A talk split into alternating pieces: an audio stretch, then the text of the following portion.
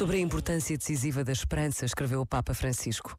O poeta francês Charles Péguy, no início do seu poema sobre a esperança, fala das três virtudes teologais: fé, esperança e caridade, como se fossem três irmãs que caminham juntas. A pequena esperança avança no meio das suas duas irmãs grandes e não se nota sequer. Ela, a pequenita, é que arrasta tudo, porque a fé não vê senão o que é, e ela vê aquilo que será. A caridade não ama senão aquilo que é, e ela sim ama aquilo que será. É ela que faz caminhar as outras duas, que puxa por elas e que nos faz caminhar a todos. Também eu estou convencido deste caráter humilde, menor e todavia fundamental da esperança.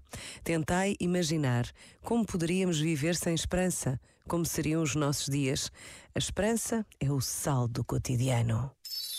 Este momento está disponível em podcast no site e na app da RGF.